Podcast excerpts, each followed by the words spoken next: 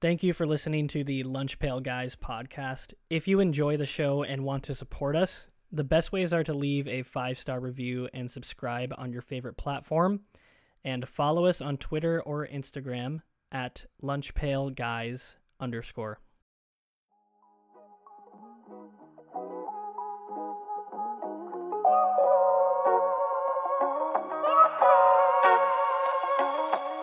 Hello, hello, everybody. Welcome to the newest episode of the Lunch Pail Guys podcast. I've got the whole squad today. That's Lucas, Jarod, Aidan, Wyatt, and myself, Bart. Today, we're going to be talking exclusively about the NFL draft, just doing an NFL draft recap for you all. But before we get into that, as usual, some news that we missed. Um, in our one soccer news per every six months, we've got Eric Erling Haaland. I don't even know how to say his name, actually. Lucas, is that right? I think I've heard Erling Holland, but you know, Okay, well, that- Erling broke the Premier League record for uh, goals scored in a season, which was last set in the 90s. So that's pretty cool. Mhm. Doesn't play for Liverpool, so that's not cool. Yeah. In addendum soccer news, Messi is leaving PSG at the end of the season and was suspended for two weeks for taking like an unapproved sponsor trip to Saudi Arabia for You know, yeah a few weeks. who hasn't taken an unapproved sponsor trip to Saudi Arabia? You know, it just is, you know happens to the best of us. Yeah. Apparently, they're, So- they're paying him money to like be an ambassador for soccer there, right? and so he Yeah. just said, Also, like, "Screw, yeah, screw PSG. I'm gonna go do that." yeah, because the Ronaldo contract was I forget what it was, right? But it was absolutely insane. So what's Messi's to contract gonna look like if that happens? Yeah, I don't know where he'll play. A lot of people think he'll go back to Barcelona, but Oh, I wouldn't okay. be surprised if he went elsewhere. I don't know. Um, moving to the NFL, we had some suspensions recently. The NFL suspended five players, four of whom play for the Lions, for gambling. Who can tell me more about that? You know what? I can, Bart. Glad you asked. Um, yeah, Jameson Williams is one of the players. He's going to miss six games, uh, last I saw, unless like an appeal has been filed or anything like that. But I think it's interesting because it's okay if an NFL player bets on an NBA game while they're at their home, but apparently they did it while they were at like the stadium or practice facility, and that's a big no-no. So that's why they're getting suspended. I get that the league is trying to avoid Wha- like the appearance of like gambling and interfering with their games, but that's kind of interesting. But And obviously, they're making a lot of money off of Yeah. gambling too. So the NFL is. uh, so it's interesting. I just do not understand it at all. Like I don't even I don't understand why that could give the appearance of impropriety or anything. It's a different sport. Mhm. You're not involved with it, right? Like Yeah. It's like like if they went to Vegas and go play, I don't know, if they play online poker, like why should I? Like, I don't know. It just doesn't. Mhm. Yeah, that's fair. Uh, Micah Parsons is gambling with his success because he's switching to defensive end apparently full time, pu- putting on some weight. He's gonna bulk up in Austin before heading back to Dallas OTAs later this season. Mm-hmm. Austin have better food or what? Why is he in Austin? It It just really sounds does, more yeah, serious yeah. if it's away from the team. Yeah, No, it's it's like zero- you're it's gonna like drive a few hours or whatever to Austin and let everybody know that like you're on your own. Yeah. That's how serious I am about this. I feel like this is like my monthly draft day reference. Do you remember that scene in draft day where the trainer's like, you know about those secret workouts that the quarterback's been doing this offseason? Mm. I feel like that's this is the same energy. With all the It's like, oh, I he's on need some- to rewatch that movie. You do. You really it's never a seen classic. Draft It's a Day. I classic, mean, Lucas. no. You need to rewatch it. It's But it's an a- awful I've- movie. No, it's not. It's not bad. It, it is legitimately good. But it's always like there's always like the oh he's on some secret workout plan like in the off season and he's getting shredded or something like that. Like that's like a thing that you hear all the. That's like a Pat McAfee type topic right there. yeah. Yeah, I haven't seen Draft Day either, but I prefer to like gradually have the movie told to me by Jarod Yeah. over the course Over of the course of, like, years and yeah, years and years. Yeah, you will. If you listen to this podcast for three more years, you will have heard the entire movie. plot. It's like isn't how in like in the Catholic Church and like mass like you get the whole Bible over three years or something like that. yes, the draft day Mm. should Kinda the definitely be compared to that. oh my gosh. Good, good analogy, Lucas. that was a good analogy. Thank you. Um, okay, moving on to the NBA. Dillon Brooks is having himself a downer of a month because he was terrible. Uh, Grizzlies said they will not be bringing him back under any circumstances. Several times he was a coward and refused to take interviews with the media. Mhm. Um, I don't know. Does anybody have any thoughts about Dillon Brooks? Here's here's what I think it is with Dillon Brooks. It's like when you get in trouble on the playground as a kid and somebody pushed you and then you push back and they just saw you and they're like, You're the one who's out here pushing. Like everybody else on the Grizzlies had the same attitude as him. He was just the last person to really say it. He's also the worst person to say it. Desmond Bane had some things to say about Rui Hachimura about like, let's see if he can do it again. That's that's Ja Morant's almost entire identity with the "I'm fine in the West" comments. But Dillon Brooks is kind of the like the scapegoat of all this, of like the immature immaturity of it. He is a little goofy. He does kind of have some Lance Stephenson type uh mannerisms, you know, to, to the way he, that he plays his game. But I do think that he wasn't like the only person doing it. Uh, he's just the person that everybody wants to pick out who did do it, you know. But he kind of got what's coming for him, though. And I'm not saying that like he should be admired or for what he did, or he this is be he's been, um, he, he's being put underneath an unfair light. He wanted to be the villain. He is the villain, and it it blew up in his face. And then he kind of backed away from it, which I think blew up in his face even more. He should have just leaned into it. Agreed. Uh, and then last thing, the Sixers did get smacked today, but Joel Embiid officially won MVP this season. So all of our talk about MVP can finally end. And the Sixers also won Game One, so let's not. Not you know. important. Without Embiid. yeah, without Embiid. He's So how it- valuable this is the he? shake the rust off game? yeah, exactly. Yeah, great point. Sample size of two. if Jokic, if Jokic, uh, freaking makes it, if wins this series, even if he makes it to the Western Conference Finals, that's like my worst nightmare for this podcast. And Luka missed the playoffs. Bart's gonna have a field day with that. I mean, it seems like in Yeah, all sure. likelihood, Jokic will make the Western. I know, Conference I'm sh- I'm shuddering at the catastrophic fact that it could happen. Happens. well, Sorry, he'll get swept I've in the been Western saying- Conference Finals. I'm just joking. They actually look really good. Look Yeah, they do. All right, well let's uh, let's dive into the NFL draft recap now. Uh, we're gonna start off talking about our winners, and we just collectively agreed to not talk about the Eagles because the Eagles have been getting a ton of love since the draft. I- Everybody knows they had a good I one. do want to add something to that real quick. go for it. They had a great draft. I also think they could have, no matter what, had a great draft. If they had drafted Bijan Robinson with the 10th overall pick and the board had fallen that way, everyone would have been like, oh my goodness, I can't believe they the league let him get Bijan Robinson. If they got Jaxon Smith-Njigba, everyone would have said, oh my goodness, the Super Bowl team got Jaxon Smith-Njigba. How could the league let this happen?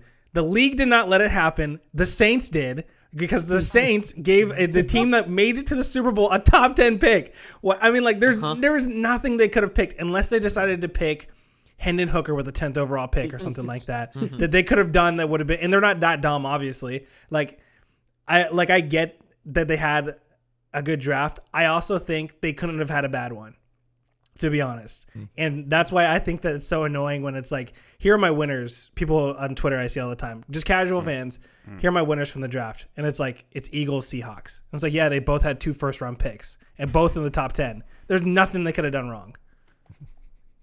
Well, Lions. Lions. We'll get yeah. All right, well Wyatt, you're first. Who's your winner? My winner is Chris Ballard. I think Chris Ballard this draft and coupled with some of the moves he made this offseason has saved his job. I thought that he was kind of on the hot seat. I do think he's a really talented GM, but going from veteran quarterback to veteran quarterback to veteran quarterback, kind of dancing in between all these guys, it was Jacoby Brissett, Philip Rivers, um, wha- Carson Wentz, and last year Matt Ryan, who were all objective, I mean, awful failures. Everybody fell Who are short. all failures. And at the very least, who won? I mean, I guess Philip Rivers. yeah, was I don't think Philip Rivers was a failure. Anyway, sorry. Yeah, but we knew that he was like he was just kind of one year in and out. And I get it; they were left high and dry with the Andrew Luck retirement. Totally understand all that stuff. Um, but now they kind of finally have a chance. At least Chris Ballard has a chance to put three more years on his timetable to say like, let's just watch this guy develop. We know he's gifted. We know he's raw, but we also just hired a quarterback guru to be our head coach. So in one offseason, he drafted a quarterback, a young quarterback with tons of upside, not just like some random guy who like Jake Haener who might be a really good starter but doesn't have a whole like lot of ceiling left. Anthony Richardson, if he peaks out, he is up there. It's it's him, it's Patrick Mahomes, you know, as like the two most gifted quarterbacks. Uh, with a guru who will hopefully let him develop, he might finally look like a genius once again. Nice. Okay, Lucas, what do you got? I have running backs collectively. I think that there's long time been a stigma around drafting running backs in the first round. You know, running backs. They, the narrative is always they wear down easily. They're a product of the O line. They can't really play much past their thirty. All of which are true, which makes them maybe not the best investment in the first round of the NFL draft, even though they are the best first round investment in your fantasy football league. But again, none of that seemed to matter in this year's NFL draft. Um, as as many first round running backs were taken in this year's draft as between 2020 through 2022 in the first round combined. There's also the highest drafted running back uh, since Saquon in 2018, with Bijan Robinson going to the Falcons at number eight. Additionally, a second running back was picked in the second round and pretty high up too in the Lions picking Jahmyr Gibbs, who I didn't really even see mocked in the first round anywhere. But the Lions, they went up and got him. Uh, got their guy, and it meant also that the Eagles got D'Andre Swift uh, in a trade with the Lions, which made me happier. Uh, I was gonna make put the Eagles in here somehow, uh, but in addition to outside the first round, they were the most running backs taken in any draft as a whole since 2019. So yes, even though the death of the running back is a highly valued position in the draft, has been on the downswing for the last 25 or so years. You think back to Ki-Jana Carter being picked at number one overall by the Bengals in 1995, really underwhelming, getting injured, and since that point, no running back's been picked number one overall. The position has really lost its value in the draft a lot, but this year saw a little bit of a rebound with Robinson, uh, with Gibbs being picked so highly, and they're bringing 22 running backs picked in the draft as a whole, the highest in like four or five years. So, running backs as a whole, they're my winner in this draft. Yeah, two running backs going before a receiver was crazy to me. That it is was crazy. unexpected. But uh, okay, Aidan, who do you got? So I'm the first one to go with an actual team. I'm going the Titans. Um, I think started with Skoronski. It's one of the safest picks of the draft. You know, he allowed six pressures across 12 games last year in the Big Ten Very terrible team. Um, but he was the only thing holding Northwestern together. Uh, but whether it's at tackle or guard, he'll be a stud. And I think it's more impressive that they managed to resist the temptation to reach for a QB at this point, either by trading up or picking Levis at number 11 and they still managed to to get Levis at the beginning of the second round. I'm not a big fan of him per se, but it's so much smaller of a risk at 33 than at 11, and they really need something, some kind of spark to their team, some degree of hope, um, because Malik Willis isn't that. Obviously, Ryan Tannehill isn't that. So maybe Will Levis, I know, give gives them something here. Um, I think it's a pretty solid pick for where it is in the draft, at least. And then I feel like they spent the rest of the draft continuing to invest in their super anemic offense. You know, they added a running back to pair with Derrick Henry uh, and Tyjae Spears from Tulane, who averaged four point yards, four point five yards after contact per attempt over the last two years, which is pretty elite. They added a tight end to replace Austin Hooper. They added a, a deep threat to the receiving corps. They added a, another really solid offensive tackle. So I feel like they made the right move in going all in on their offense because that really just has been such a such a weak point of late. Did, did we see Tannehill's comments about how it's deja vu? Yes. Tannehill's always salty. I didn't see I didn't is. read them directly, but I'm assuming they were kind of salty. How old is Tannehill at this point? He I'd needs say like he kind of has to recognize. Is he older? Not that Oh, he's old, actually. 34. He's 30, 34. Yeah, I mean he's approaching the point where it's got to be kind of clear to him that like Yeah. the best days are behind him, and he had a wonderful career. The Titans were really good for a lot of years when he was the mm-hmm. quarterback, but He's like know. the face of like a serviceable NFL Yeah, quarterback. he's yeah. you know. But yeah, the, even those days I think are potentially gone. I feel like it's also not a good sign when like one of the first Google suggestions that comes up after you type of his na- type his name is wife, like not like stats or accolades or something. It's wife. Like what? Classic. I feel like that's Google for so many players though. That's true. Like- yeah, People are Whoa, out here apparently googling these things. yeah. Yeah, Patrick Mahomes is draft, contract, stats, parents, wallpaper. Okay, just theoretically, what is Jalen Hurts draft contract stats? Yeah. Okay. You're right, Jarod. Joe It's- Burrow's- The, the wife is higher. Yeah. Girlfriend is on Joe Burrow's though. Okay. you know. Just hold on. What? Throw me another quarterback. Throw me another quarterback. Just Do this all day. Justin Draft, Herbert. contract, draft class, news, stats, contract extension, girlfriend in Jersey. Let's click on girlfriend. Okay, not bad. She's a news Wow. reporter. Oh, okay. Jalen Hurts' girlfriend is actually third. okay. But Patrick Mahomes' wife is not on there at all. Oh no, she's kind of famous too. But Maybe it's because like we all already know her. You know, like people don't No have That's true. her. She's not hidden. Yeah. Justin Herbert hair is like eighth down. That's pretty good. Yeah. This could be a fun game. I you know. know? Uh, Have you seen the, the there's like YouTube videos of actors and actresses doing the like they guess what it is and Uh-huh. they peel it off and then they answer it. It's fun. Um okay, anyways, are we are we content on this? Yeah, no, we're good let's- there. let's on. Uh, my winner is the Giants. I stole them from you, Wyatt. Um, but the Giants just had a really good draft. A lot of people loved it, and I can't disagree. I saw one tweet with like a, again, who knows how these metrics are calculated, but I saw one tweet saying that they had the best total draft value Mm. uh, of any team.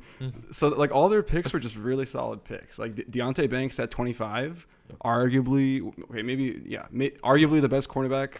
Uh, they had a need at cornerback. They got him at 25, so that was good. John Michael Schmitz was arguably the best center in the class. He's going to start on day one. They got him in the second round. That's good value. Uh, also filled a need. Jalin Hyatt, wide receiver from Tennessee, also a really good wide receiver. I saw him listed as high as the third best receiver. They got him in the third round. So also good value, also filled a need. And then Eric Gray, they got a running back out of Oklahoma, was it? Uh, a lot of people like this pick. Like Saquon was fourth in the league in, in carries last year. So this guy is, is at least going to be a good backup and like change of pace back to give Saquon a lighter load. So I just feel like this was a really good draft for the Giants. They filled needs. They didn't reach on anybody. Uh, they didn't make any like really ridiculous trades. You know, I, I can't claim to know much about the guys who were like past the first or second round. they feel like toss ups to me always. But it seemed like the Giants had a very savvy draft. Yeah, I, what I saw for the draft, all three guys, their first three picks, I had seen at some point and mocked to them at pick 25. I feel like to get all three of them makes a lot of sense. I didn't think Deonte Banks was going to be there, um, and I thought that they were going to go John Michael Schmitz for that first pick. But in order to kind of get him in the second round and have um, other interior linemen go in front of him was, to me, was was huge for us, which was a, a really, really, really uh, good draft. Wyatt, your tanking plan, I feel like isn't going so well. Well, you know what? I would be like, I would trade. Well, what do you think it would cost? Because you think what the Cardinals will probably have pick one and two. Isn't that like kind of like you buried Yeah. my the overall Yeah. consensus? Dang They're- It might. Yes, it They're is. pretty sad. Sorry. Uh, sorry, it might. It, I mean, it might. It might be anything else. I saw a mock draft that said uh, they'd get Caleb Williams and Marvin Harrison Jr., which would be insane. But if they decided they didn't want pick one, I mean, I'd I'd be okay if the Giants were like, we'll give up three or four first round picks to get up there. I don't think I'd be mad about that. Plus Daniel Jones. That quarterback room, Caleb Williams. I'd give three Daniel first Jones, round picks and Murray. Saquon to get up there. Okay, well, I think that's Jarod, fair. tell us what you were going to Yeah. tell us. Uh, yeah, the Car- the Cardinals may very well become the first team since the 1992 Colts to have the first two picks of the NFL draft. Kyler Murray still recovering from an ACL injury, might not return until the middle of next season. And then, of course, they acquired Houston's first round pick from this year's trade, and they might be the two worst teams in the NFL potentially. They'll they'll probably be fighting for it. Uh, even if Bryce Young is good, they'll probably still be fighting for it. So imagine being able to draft Caleb Williams first overall, then uh, yeah, another high impact high impact player, and then you may even, if you want to, be able to get another first round pick by trading Kyler Murray. So they could have like three potentially. Um, Right. cheap cheap quarterback and like quarterbacks nowadays can develop into Super Bowl contenders within the span of their rookie contract. We've seen it multiple times now with Burrow and uh, Hurts. But then even even if you don't want to like take that hypothetical, which I think is still fair because all these draft grades are just projections. So, so I think it's fair to project about 2024 too. But in this year's drafts, they were getting a lot of A's and A pluses all around. It was funny actually because Bart on your State of the Cardinals episode, you mentioned their their needs were offensive line, defensive line, cornerback, and that's exactly what they did with their first three picks. Paris Johnson Jr. Uh, for O line, then they went uh, B.J. Ojulari from LSU for D line, and then a Syracuse cor- uh, corner Garrett Williams uh, for their next pick. Um, and yeah, people really liked what they did with the draft, and it seems like they addressed their needs uh, pretty well there. So yeah, I think the Cardinals had a good draft. Yep. Okay, well, there are some teams that many people thought didn't have a good draft, and we're going to come to their defense a little bit. Uh, I already alluded to them earlier. One of those teams was the Lions, who drafted uh, Jahmyr Gibbs with their 12th pick, and then somebody else. I don't remember who, but anyway, Aidan. I'll let you tell us. Uh, why were the Lions not making mistakes with this draft? You know, as yeah, as you allude to, they've been criticized for reaching, but they clearly had the set of guys they wanted and didn't want to take the risk that they'd be gone.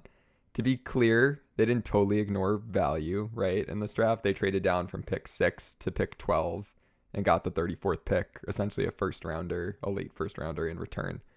Um, and no one really doubts the talent of the guys that they, you know, quote unquote, reached for in the first round. These are not project guys. These are guys who will contribute right away. Jahmyr Gibbs can be a starting effective running back from day one. He's cheaper and fresher than D'Andre Swift. Um, and I think he'll be better like fairly early on. He was one of the best receiving backs too in college football last year. And then you have Jack Campbell, who they drafted at number 18, who, yes, was mocked later, but had the best PFF grade of any college linebacker last year. He was PFF's top linebacker in the draft. You know, maybe he would have been available later, sure, but he makes the Lions better today. So I kind of appreciate how win now this draft felt for the Lions. You know, and plus if the argument is that they reached in some cases, they also took advantage of guys who fell. Like Brian Branch, I saw mocked as going 15 to the Jets, for example, in certain mock drafts. They got him at 45. They traded up to get him at 45 and pounced on that. You know, I figured Hendon Hooker would get picked in the early stages of the second round. When he fell to the third, the Lions got him. You know, he's a guy who could legitimately end up being a starting QB down the line and enters a pretty perfect development situation here where he can sit behind Jared Goff for the two remaining years of his contract. So, you know, to finish off, I feel like their most controversial pick was the Sam. Well, they had a lot of controversial picks, but the Sam Laporta pick when Michael Mayer was still available was pretty controversial. Um, and I do think Mayer would have been better, but I don't think Laporta is a bad pick. He feels like a Dan Campbell lion. He's very physical. He's gonna break some kneecaps. You know, he's a very good blocker, and he's not a huge reach. They picked him at 34. PFF had him at 42 on their big board. His receiving production was not you know, on the level of Mayer, but that's because he played for Iowa. I feel like, you know, when he did have the ball, he was very impressive. He was top three in college football in yards after the catch as a tight end uh, and in missed tackles forced. He also ran a tenth of a second faster in the 40 than Michael Mayer. And this would not be the first time that an Iowa tight end emerges as a serious threat, you know, when an offense actually knows how to pass the ball competently. Like George Kittle went to Iowa. He never had more than 314 receiving yards in a year at Iowa, and he turned out just fine. Laporta was far more productive at Iowa than Kittle ever was, and I feel like there's a good chance that he'll end up being good too. Um, so, in summary, they're just because they're reaches, or people say some of them are reaches. Honestly, I feel like they got a really good set of players out of this draft, though. Yeah. Yeah, here, the only thing about the draft, as I was saying during the mock drafts, the two positions that get mocked up as like the least, not necessarily the least productive, because running mm-hmm. back is pretty productive, but the lowest value are both running back and linebacker. Mm-hmm. And a lot of the times, the mm-hmm. teams that take the first linebacker off the board don't often see returns of, you know, like a top defensive player at their position. I just think that the players that they picked were not bad. I don't think that any. I don't think that like Jahmyr Gibbs was a stupid pick necessarily. But yeah, like you said, it's just bad value, and I think they could have added one more good player to their catalog if everybody they had picked had been back one spot. You know what I'm saying? Um, okay. I'm up next. I've got the Commanders, and honestly, Aidan, a lot of what you were just saying, I think also is kind of applicable to the Commanders' philosophy. I think a lot of people said that, I, I'm going to address the first three picks specifically. Uh, a lot of people felt like these were reaches, and like you can argue that they were reaches, but I think in a lot of cases it also was justified, and it just felt like the Commanders had their guys that they wanted, and they went for them. So, like for example, Emmanuel Forbes, cornerback that they took at 16. He was the second cornerback off the board. I think that surprised a lot of people. Uh, but it's not like this guy is a random name that you shouldn't have heard of. He's undersized. That's his biggest flaw, but he's an absolute ball hawk. According to the Beast, the Athletic's draft guide, he led all cornerbacks in his class in touchdowns, or sorry, in interceptions and pass deflections. Right, so more than Devon Witherspoon, more than Joey Porter, more than Christian Gonzalez, more than Deonte Banks. When we talked about, he gave up 1.4 passer rating in man coverage. So this guy's a really good cornerback. He's just undersized. Uh, and the Commanders had really few interceptions last year, so it's like it fits a need for them. They needed to improve their secondary, and they did that. Quan Martin, safety, their second pick, kind of a similar thing. He's also a ball hawk. He also led all safeties in that class in pass deflections and interceptions. Did he play five seasons to kind of skew that? yes. Do I care? No.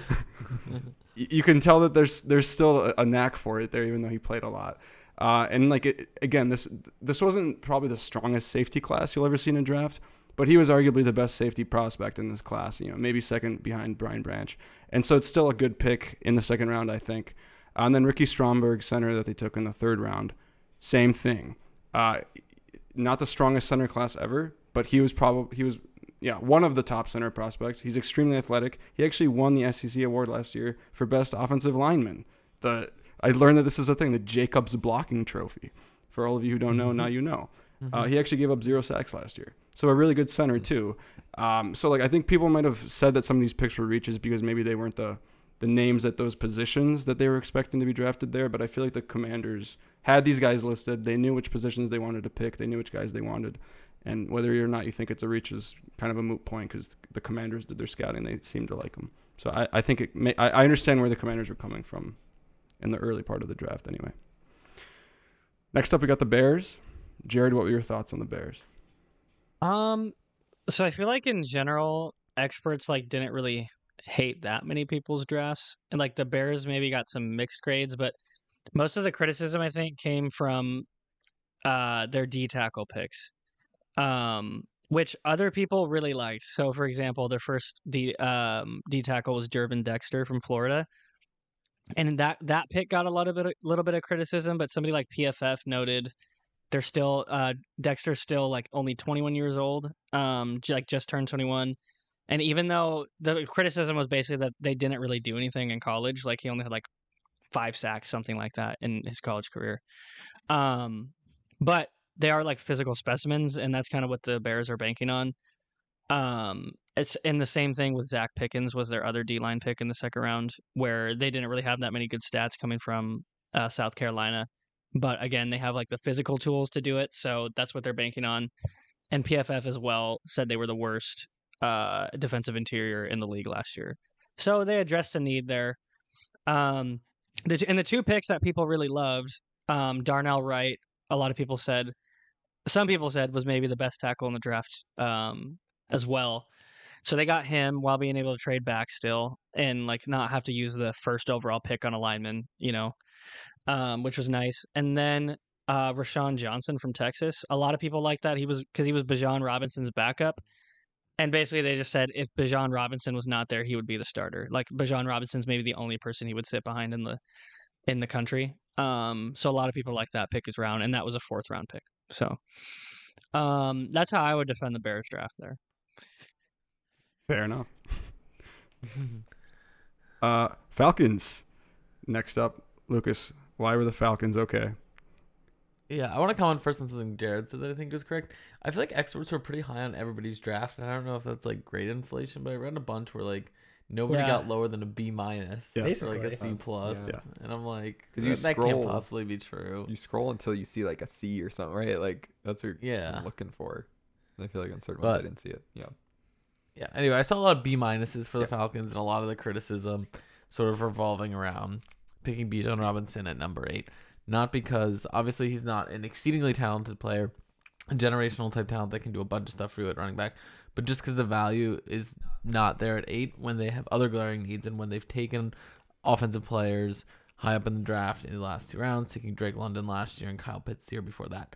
But I want to sell you on a vision for the Atlanta Falcons as the San Francisco 49ers of the South.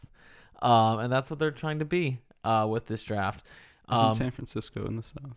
No, uh, that's no, it's up yeah, north like in California. Yeah. Yeah. It's different. well, yeah, whatever. of the southeast. The, the San Francisco 49ers are southeast. Anyway, and this draft helped them accomplish the, that vision. The 49ers are really successful, not because they have a great quarterback, but because they basically have an embarrassment of riches on offense. And the Falcons are, I think, trying to build in that model and are well on their way to creating something that looks like that with their draft picks in recent years. They have an electric pass catching, catching tight end in Kyle Pitts, an elite receiver, potentially in Drake London, great running back play. They had Tyler Allgeier last year, who had over a thousand yards as a rookie, and they added a guy who can do it all in Bijan Robinson. And sure, they don't have a great quarterback in Desmond Ridder, but he's young, he can grow, and the 49ers have proven that you can have an embarrassment of riches at your skill positions and really succeed in spite of average quarterback play. You look at last year, Brock Purdy, Jimmy Garoppolo, Trey Lance, whoever was in there, the offense run ran well. The last three or four years sort of evidence how this model can work for the 49ers. And I think that's kind of what the Falcons are going for. Just getting so many good players at the skill positions they just can sort of overwhelm teams in that way. Now there are a lot of other factors like coaching, et cetera, et cetera, that I don't know if the Falcons have, but I think if they're going for that vision the 49ers, I think they're doing a really good job of it.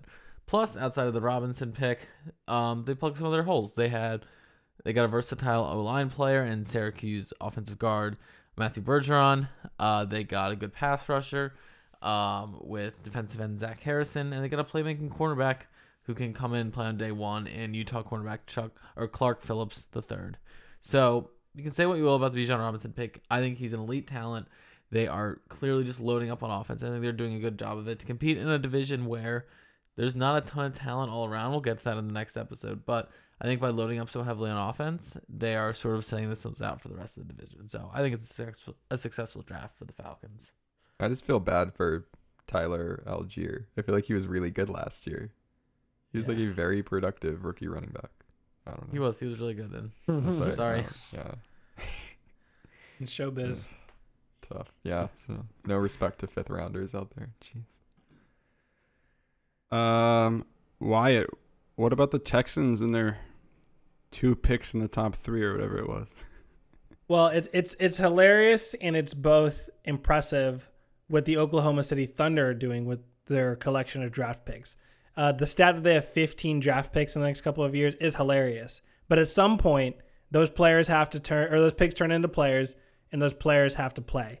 And the Texans were in a position with the capital of getting an extra pick from the Deshaun Watson move that they have the freedom to make a pick next year or to make a move this year and not give up a pick next year. They still will have a first round pick with uh, the Cleveland Browns pick sometime, somewhere probably in the middle of that round.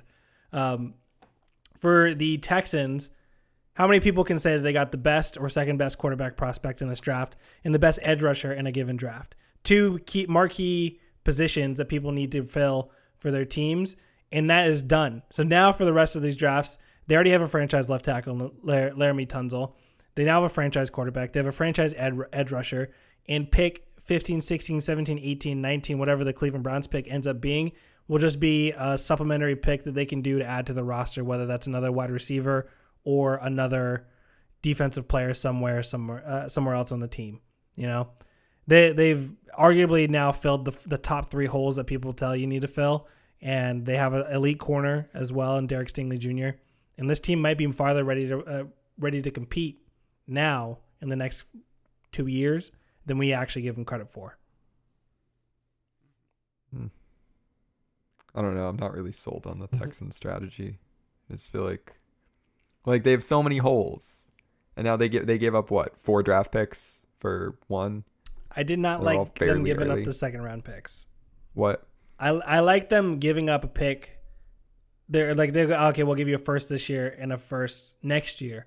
Giving they up gave the up early, thirty third pick. Yeah, right, I thought year, I like thought that was a mistake thing. given the way that the rest of the board fell. Like, imagine if they had gotten a Michael Mayer or you know the Brian Branch right. or you know uh, another player who's escaping me at this point, but you know a, a talented level of the of of that magnitude to kind of add to their roster. I thought it would have been better, but I don't know what you're gonna do.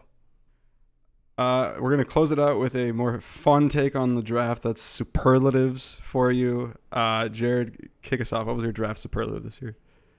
I'm gonna go with craziest Goodell handshake. I've always found it funny that Roger Goodell like just daps up everyone and then gives them a hug instead of like a handshake or just just a hug. I I don't know why. I think that's funny. Actually, it'd be it'd, it'd be interesting to see if he does the Key and Peele thing, the Key and Peele like Obama skit, where he like gives people different handshakes depending on the race. But I don't know. Uh, I think uh, craziest Goodell handshake runner up Tyree Wilson. He dapped him up and then lifted Goodell up, which was like pretty funny. But I think of course it's the Jalen Carter one where they had like a pinky promise kind of thing in the middle, and like a big handshake, then dap and then hug. But yeah, I just always am. I just always find it funny that that's that's how Goodell like greets the players, like daps them up, pug. I don't know. That's that's what he does. He's he's been consistent. It's like the one thing that he does that's like quote unquote cool. Yeah, Sorry. Yeah, No, it it is looks pretty coordinated coordinated. for sure. Yeah, like it, it looks Yeah. like they talked about it beforehand. Like it's impressive. Yeah. Okay. Uh, I'm up. I want to talk about the most ambitious day one outfit. I didn't want to use the word like worst or best because it's all subjective, It's but I thought this was ambitious. There were a lot of candidates this year. A lot of yeah, I know. there were a lot of good candidates because CJ, CJ Stroud had the crazy navy suit with like the paint splatter. I thought it looked a little ridiculous, but it's not that weird, I guess. Bryce Young copied Travis Kelce's suit that he had on SNL, which has like the like the um, the sleeve down the middle Hmm. also looks a little bit silly to me. Tyree Wilson, I wanted to give a shout out to because he had that like flowery suit, made him look like a Miami mobster. Uh, and he had like had like a bunch of chest exposed. It was good. But I'm gonna I'm gonna throw it to the Vikes here. I, I think that this was Jordan Addison uh, with his like he had the super poppin' pink outfit. He had a bunch of bunch of jewelry. He had the necklace and the watch, and then the sunglasses that he refused to take off. I just thought it was all a little bit too much. Uh, he should have he should have toned it down, I think, and taken off the glasses. Um, but I think it makes sense because players are probably trying to like push their brand or what have you right away at the draft, and he's trying to come off as the cool guy. But I thought that that outfit was a little bit over the top. Too ambitious for you. Yeah, from from known fashion Yeah. expert Bart. um. Okay. Next up, Lucas. I'm gonna go with the story most likely to warm your heart, and that is Joey Porter getting drafted to the Pittsburgh Steelers. So what's better, I tell you, than coming back home? Joey Porter Jr. He is a child of Pittsburgh. His dad, Joey Porter, played for the Steelers from 1999 to 2006 and won a Super Bowl there. Joey went to two different high schools in the Pittsburgh area. He went to North Catholic in Cranberry Township before going to North Allegheny Senior High in Wexford. To cap it all off, he stayed in Pennsylvania uh, for college. And he went to Penn State, so he's a local guy. So if you're him and you're scouting out teams to play for, who is your ideal team to play for? Probably the one that's in your hometown and your dad also played for. And Joey Porter Jr. got that opportunity. I'd seen a lot of mocks having him go to the Steelers in their original mm-hmm. pick at 14, but the Steelers instead picked Alabama offensive tackle Broderick Jones. I kind of thought that was it for him. I'm like, oh, that would have been a nice story. And yet, unexpectedly and inexplicably, Porter continued to fall down the draft boards and ended up in the with the Steelers anyway in the first pick of the second round. Um, I think it's just a nice story. They, he has to stay in the family tradition playing for the Steelers. Um, everybody had him mocked there early on, and even though he fell, he still got to end up for the team I'm sure he most wanted to play for. So, most likely to warm your heart, Joey Porter Jr. There was also a very touching video of him and his dad in like the green room after he, I think, falls out of the first round. I think is when the video is. Just like a motivating speech between the two. I thought was very nice. Mm-hmm. Why? What was your superlative? Well, this is not a superlative, not yet. I just could this. I was looking at the suits as you were talking about him, and I saw Anthony Richardson on there. Did anyone see his brother? His 13 year old saw brother that. who had the deepest I voice I've that. ever heard in my life, and apparently had a neck tattoo. That was is insane. As a 13 year old, like he like looks like a grown man, but like just not tall enough yet. And it- it's it's insane. He will be an NFL player at some point in his life, probably. Uh, my superlative this year is this year's lunch pail guy. Not not the award that we give out during college, but the the maybe the Isaiah Pacheco award of like this guy just runs hard. He's just a blue chipper. I think it's Zach Charbonnet for the Seattle Seahawks, who looks like he's going to get a lot of run. Um, the Seahawks have had a handful of injuries over the last couple of years with the running back, so I think that they're going to do a two-headed monster attack between him and Kenneth Walker. Uh, he he runs hard, runs downhill. He's quick. He from the clips I saw, he saw people were bouncing off of him. Um, he is a pretty decent pass protector from everything that I saw as well. And I think that there's just gonna be a guy. I think people are gonna be all over the Seahawks this year as well. But anytime he's out there, I think the announcer's are just gonna go crazy for him and talk about like how just you know blue chipper mm-hmm. nose in the dirt type guy he is. Or and they're gonna use the term lunch pail guy. I didn't want to say sneaky athletic because I couldn't really do the math. Mm-hmm. Players are too athletic nowadays to really for them to Yeah. be too sneaky. So he's just a blue chipper to me. Okay. Last but not least, Aidan. My superlative is most likely to be Brock Purdy V2 because 14 quarterbacks were taken in the draft, which is the most ever. You know, everyone I feel like is trying to find their own Mr. Irrelevant from last year, Brock Purdy. Um, the answer is nobody because no one was picked by Kyle Shanahan. Uh, but no, um, not that notwithstanding, um, I want it to be Stetson Bennett, but I don't think he's going to be good soon. I think in Stetson Bennett tradition, he's going to be like 37 and finally get his chance to start. And then, and then it's going to just become a phenomenon, you know, and just dominate. Um, but but for real, I think it's Tanner McKee. He was had a terrible team around him at Stanford, was but was apparently a very quick processor, uh, which I feel like is the downfall of many college QBs. Jarod's shaking his head when coming to the NFL. Um, and I feel like he's very used to being under pressure because his offensive line was bottom 10 in the Power Five. Um, so I, I have some hope that, you know, maybe with a vaguely competent team around him, he could show out. I'm not little bit. convinced, Aidan, because we Eagles, they're though? always Like, high on know. like some fourth round Stanford He's quarterback the all the job. time, and they never do anything. Like Uh-huh. This guy hasn't Quarterback played a lot of football yeah. in his life. He's actually only he's only been playing football for two years, and then like that's how this, they get their Stanford quarterbacks. And I was like, he has so much Hey, room Davis to grow. Mills is dominant. Yeah. So I, you know, I, the track record is sterling. Anyways, that's gonna do it for us today. Um, alluding to to Lucas's super, superlative earlier, uh, we are the pod most likely to warm your heart um, on the internet. So please keep returning to us. Uh, follow us, like, subscribe on all our social medias: uh, TikTok, Instagram, Twitter at lunchpailguys underscore. Um, and return for the second episode of the week where we're going to talk a, a little bit more uh, NFL stuff